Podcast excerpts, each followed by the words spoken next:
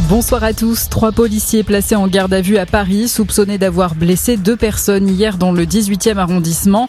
Selon nos confrères du Parisien, le conducteur et la passagère ont été hospitalisés dans un état grave. Les occupants de la voiture avaient refusé de se soumettre à un contrôle alors que l'un d'eux ne portait pas de ceinture. Les policiers sont entendus par l'IGPN et visés par une enquête pour violence avec arme par personne dépositaire de l'autorité publique. La présidente de la FNSEA demande au ministère de l'Agriculture de mettre en place des mesures exceptionnelles après les intempéries. Selon Christiane Lambert, le bilan est catastrophique. La grêle a touché des vignes, des cultures de céréales et des bâtiments. À Rouen, une personne est décédée, une femme âgée d'une trentaine d'années emportée par les eaux. Sur l'ensemble du territoire, 15 personnes ont été blessées, dont deux gravement. Quelques jours à peine après la tuerie dans une école du Texas, nouvelle fusillade aux États-Unis, cette fois à Philadelphie, dans une rue très passante. Au moins trois personnes sont mortes et onze blessées. Selon la police locale, il y avait plusieurs tireurs.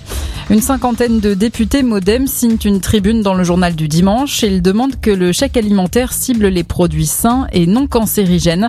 Euh, s'ils reconnaissent que le chèque alimentaire pourra donner du pouvoir d'achat aux Français, les signataires souhaitent aussi que cette mesure permette de baisser les prix des produits de qualité afin qu'ils deviennent accessibles au plus grand nombre. Deux Françaises sacrées à Roland Garros, Caroline Garcia et Kristina Mladenovic remportent pour la deuxième fois la finale du double féminin. La dernière fois, c'était en 2016.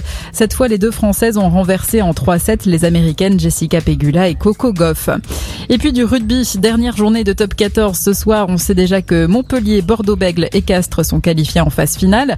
Six équipes vont se disputer les trois places restantes. La Rochelle se déplace à Lyon, le Racing reçoit Toulon ou encore Toulouse qui affronte Biarritz, la lanterne rouge. Cette rencontre donc à suivre ce soir, ce sera à partir de 21h05. Voilà pour l'actualité. Très bonne fin de journée à tous.